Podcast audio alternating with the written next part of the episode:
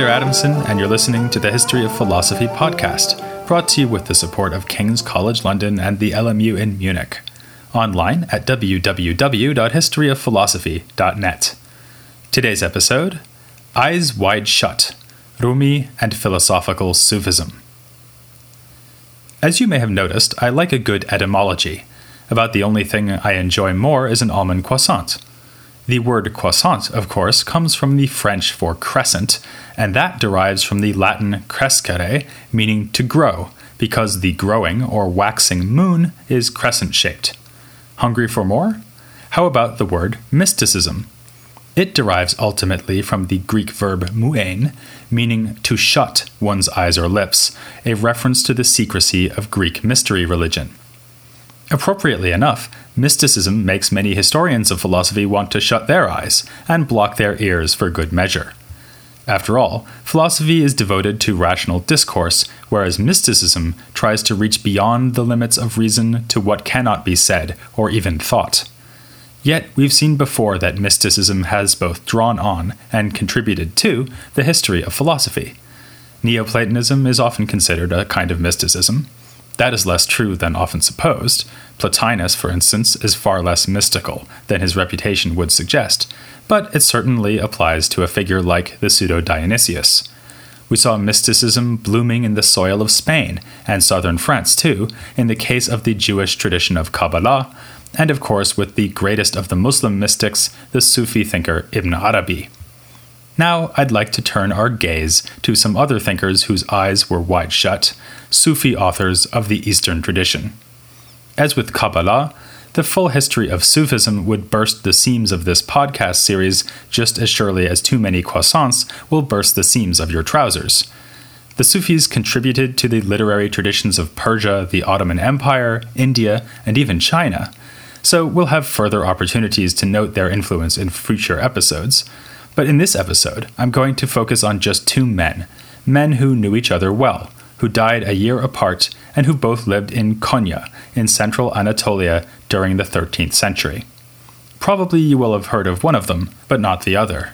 The less familiar name is Sadr ad-Din al-Qunawi, the more celebrated one Jalal ad-Din Rumi. They took very different approaches to writing about Sufi ideas. Al Kunawi was a systematizer, committed to expounding the ideas of his master Ibn Arabi in relatively clear language, replete with a new technical terminology. In the case of Rumi, as I say, I'm guessing you will know who he is. The great Persian poet of mysticism, translations of his works can be found on the shelves of pretty much any bookstore. Though you probably won't find them in the philosophy section, Rumi's poems are packed with philosophical ideas and make for interesting reading alongside the more technical works of Al Kunawi. The term philosophical mysticism is now regularly applied to Al Kunawi and his heirs, authors like the 15th century Sufis Shams ad-Din Lahiji and Abd ar-Rahman Jami. Their works merit this designation in part because they integrate philosophical language into their mystical writings. As we know, at this point in Islamic history, philosophical language means above all the language of Avicenna. Yet this mysticism is philosophical not just because of its terminology. Al-Kunawi dealt with issues that had been central to Avicenna's metaphysics while adopting the mystical approach of Ibn Arabi. One such issue was the notion of wujud, or existence, which occupied our attention in last week's episode. The doctrine of the oneness of existence, in Arabic wahdat al wujud, became a distinctive feature of the so called Akbarian tradition, meaning the followers of Ibn Arabi because of his honorific title Al Akbar, the greatest. See? Etymologies. You have to love them. All this was thanks not so much to Ibn Arabi himself, who does not make systematic use of the phrase oneness of existence, but rather to Al Kunawi and other philosophical Sufis. So, what does it mean to speak of the oneness of existence? An eminent critic of the idea was the famous theologian and jurist Ibn Taymiyyah, and he thought he knew what the Sufis were up to. Referring to Ibn Arabi, al Kunawi, and another Sufi philosopher of the 13th century, the Andalusian thinker Ibn Sab'in, Ibn Taymiyyah said that for them, there is only one existence. This would mean, on Ibn Taymiyyah's understanding, that there is no difference whatsoever between the existence of God and the existence of what God creates. In other words, the philosophical Sufis were monists. Ibn Taymiyyah did not hesitate to point out the grim consequences of such a doctrine. The universe, being identical with God, must be eternal. And ironically, given the Sufis' claims of elevated insight, they must think that understanding the universe is just as good as understanding God, since there is no difference between the two. Obviously, this isn't a particularly sympathetic portrayal of the mystic's position, nor do I think it captures what Al Qunawi really wanted to say. We can better understand his point by considering one of the technical terms introduced by Al Qunawi, ta'ayyun, or specification. If I may trouble you with another etymology, this comes from the Arabic word ayn, which means an individual or particular thing. So, for something to be specified is for it to be selected as a particular thing. Every existing thing other than God is specified in this way, whereas God is absolute or unrestricted existence. One might therefore think of created beings as limited fragments, or better, images or representations of God's infinite being.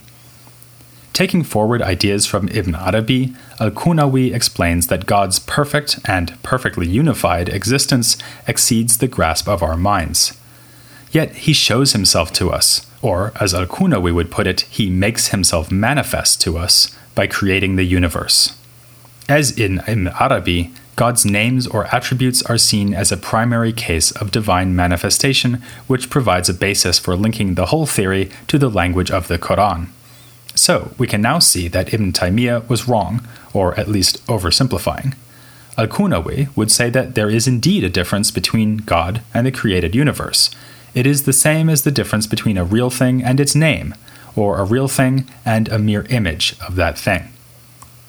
Characteristically, Al Qunawi expresses this idea in both the metaphorical language of Ibn Arabi and in the philosophical language of Avicenna.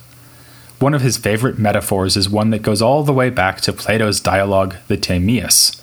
Created objects are mere reflections of divine reality. Other Sufis will add other images, saying, for instance, that things in our universe are mere waves and ripples in the single infinite sea of divine reality.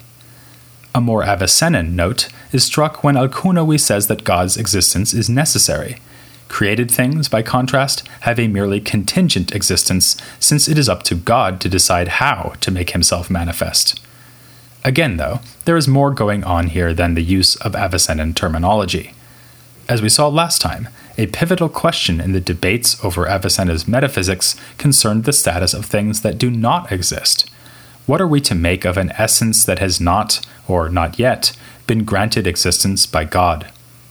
Al Qunawi has a very interesting answer to this question. He says that non existent things are things that reside in God's knowledge, rather than being made manifest in the created world. Before God creates something, it remains hidden in the recesses of the divine mind, just as God himself is hidden. This is the meaning of the prophetic saying that God is a hidden treasure we might understand Al Qunawi to be making a fairly basic point here, namely that God knows what he can make before he makes it. If God knows about these items, then they must have some kind of metaphysical status. They are, if you will, non existent things. If that is what Al Qunawi wants to say, then his position sounds a lot like that of the early Islamic theologians called the Mu'tazilites. As we saw last time, these theologians were inspired by the famous Quranic verses that tell us that God creates by saying to something, be. In keeping with these verses, the Mu'tazilites propose that the non existent is a thing. After all, God can hardly address this command, be, to something, unless it is indeed something. Yet so far, it does not exist. Casting about for a metaphysical drawer to contain such things, a natural thought would be that before being created, they reside in God's power or knowledge, which sounds a lot like what Al Qunawi is saying. I'd like to congratulate myself for drawing this rather unexpected connection. Unfortunately, someone else got there first and deserves the credit. A contemporary of Al Qunawi and a man we've spoken about quite a lot in recent episodes, Nasir ad-Din at-Tusi. we have an exchange of letters between the two men in which at-Tusi remarks that Al Kunawi's views on the status of essences sound rather like the position of the Mu'tazilites. In response, Al Kunawi hastens to correct this impression, and upon reflection, I think he has a good reason for doing so. His position is unlike that of the Mu'tazilites in that the so called non existent things that are still hidden in the divine mind are in fact more real than the things God actually creates. Al Kunawi speaks of these non existent essences as paradigms or patterns. Think again of the Platonic metaphor of the mirror.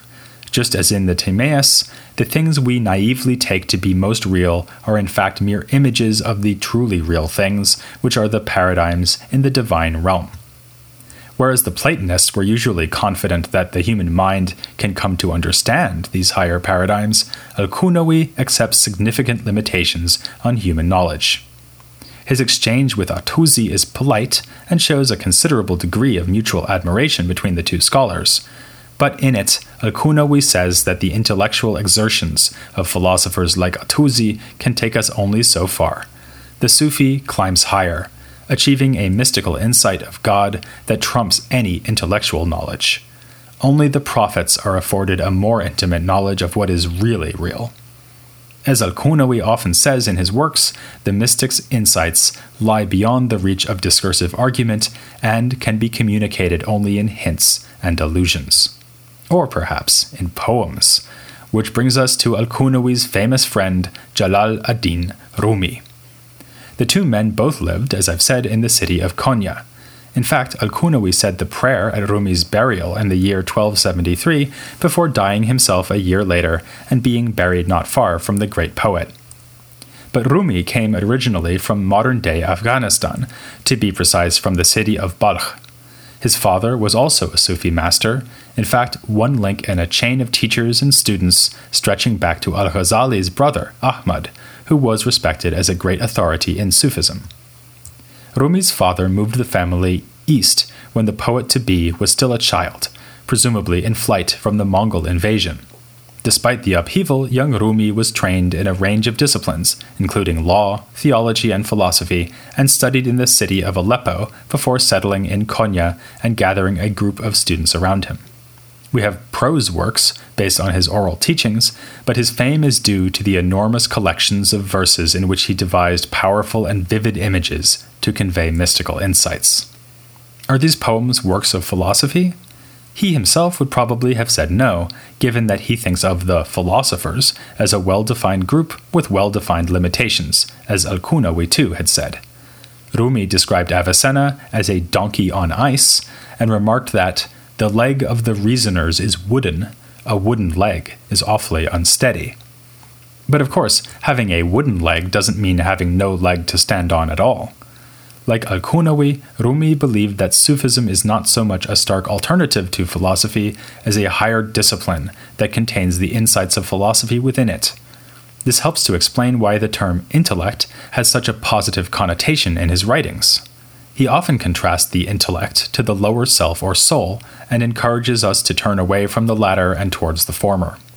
We are hybrid creatures, an animal soul tied to a spiritual mind, like angels with asses' tails. Because the terms for intellect and soul, aql and nafs, are grammatically masculine and feminine, Rumi allegorically represents the relation between intellect and soul with the relation between man and woman, or Adam and Eve. Many of Rumi's most celebrated images appear in verses where he exhorts us to abandon the self. Famously, he makes much use of the sensual metaphors of drunkenness and sex. The self is like the cork, and when removed, we find the wine within. Our inability to know God is like the child's inability to imagine the pleasure of intercourse. These metaphors are well chosen to represent the ecstatic abandonment of self that is the ultimate goal of the Sufi path the tradition had usually called it fana, or annihilation. For Rumi, this is the meaning of the shocking statement made by the Sufi martyr Al Hallaj when he announced that he was God. This meant, as Rumi puts it, that Al Hallaj had become his own enemy and destroyed himself so completely that it was God and not the man who spoke these words. In loving God and desiring union with Him, The mystic is thus in love with his own non existence, like a shadow in love with the sun, even though the sun's light will banish it. Notice that with such images, Rumi poetically evokes the same idea we found in Al Qunawi. To ascend to the level of true reality is to leave existence and join non existence, like a drop of vinegar dissolving in an ocean of honey. Of course, this is no simple process. You're not going to just wake up one morning, have an almond croissant for breakfast, and then abandon yourself and unite to God's essence. The Sufi path is an arduous one of self transformation and self realization. Along the way, there are many stages. This is what Rumi understands by a prophetic reference to hundreds or thousands of veils between us and God. All the things we value in the created realm our loved ones, our friends, food and drink, our knowledge, the cosmos itself, even almond croissants, are but veils that must be torn asunder if we are to know the single reality of God face to face. Rumi is here proposing a radical overturning of values, such as we have not seen since the days of late antiquity in the Stoics, who thought that everything but virtue was indifferent, and in Christians like Augustine, who adapted Stoic ethics for their own religious purposes. So, Rumi's insistence on abolishing the self has both a metaphysical and an ethical aspect. The metaphysical point is that, like Al Qunawi, he thinks anything other than God is a delimitation or specification of God's absolute oneness and existence. Our creaturely limitations make each of us what we are, and in mystical union, such limitations are removed. From an ethical perspective, even our most deeply held individual values and concerns separate us from God. Again, Rumi offers wonderful metaphors for the painful and laborious transformation that the mystic must undergo in giving up these things. My favorite, I think, is the allegory of the chickpeas. As they boil in the pot, the chickpeas cry out that they are being tormented by the heat. They cannot comprehend that they are being transformed into something far better. Just so, God sends us troubles in order to purify us, even if it means our ultimate destruction.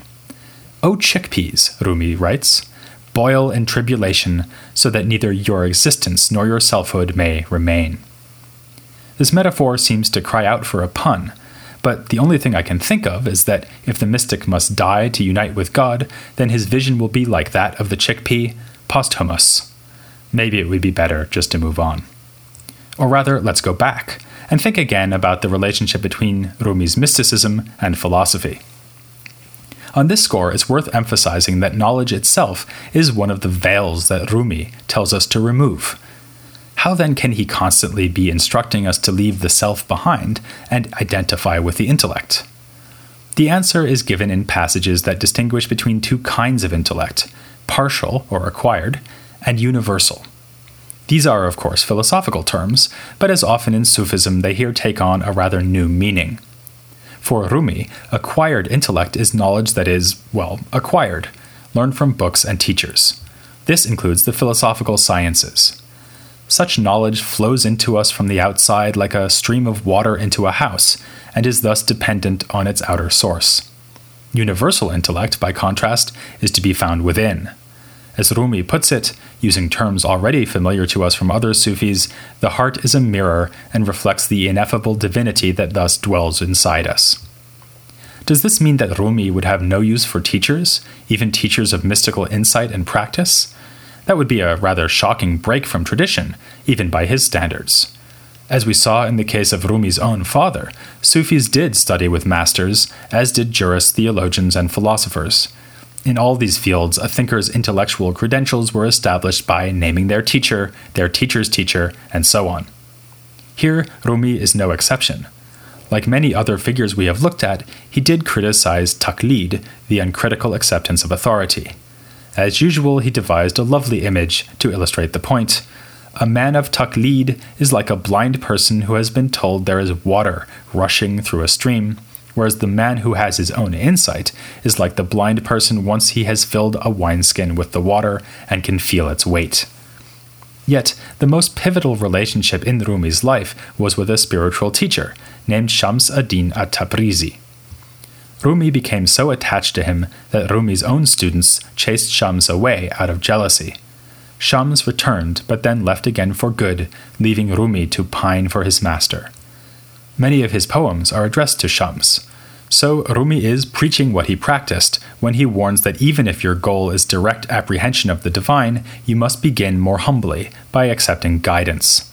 Guidance from a human teacher, first learning the theory of Sufism and only then the practice, and of course, guidance from God Himself. As Rumi says, Since you are not a sultan, be a subject. Since you have not become God's tongue, become an ear. The accomplished mystic also displays a deep humility in that he achieves union only by annihilating himself. God manifests unbidden to the mystic who has removed the veils that used to separate him from reality, just as the whole creation is a voluntary self manifestation of divine reality. Again, we see that Rumi's mystical practice is grounded in something like the metaphysical picture offered by Al Qunawi. But with all due respect to Al Qunawi, I'd have to say that Rumi puts the point more memorably. I'd like to close with a few of his verses on this topic in the translation of a leading scholar of philosophical Sufism, William Chittick. The caravan of the unseen enters the visible world, but it remains hidden from all these ugly people. How should lovely women come to ugly men? The nightingale always comes to the rosebush. The jasmine grows next to the narcissus. The rose comes to the sweet mouthed bud. All of these are symbols. I mean that the other world keeps coming into this world. Like cream hidden in the soul of milk, no place keeps coming into place. Like intellect concealed in blood and skin, the traceless keeps entering into traces. From beyond intellect, beautiful love comes dragging her skirts, a cup of wine in its hand. And from beyond love, that indescribable one who can only be called that keeps coming. I'm no expert on Persian mystical poetry, but I think what Rumi is trying to tell you is this. You should join me next time for an interview with another expert on philosophical Sufism, Mohammad Rustom. He will be the nightingale coming to the rosebush that is the history of philosophy without any gaps.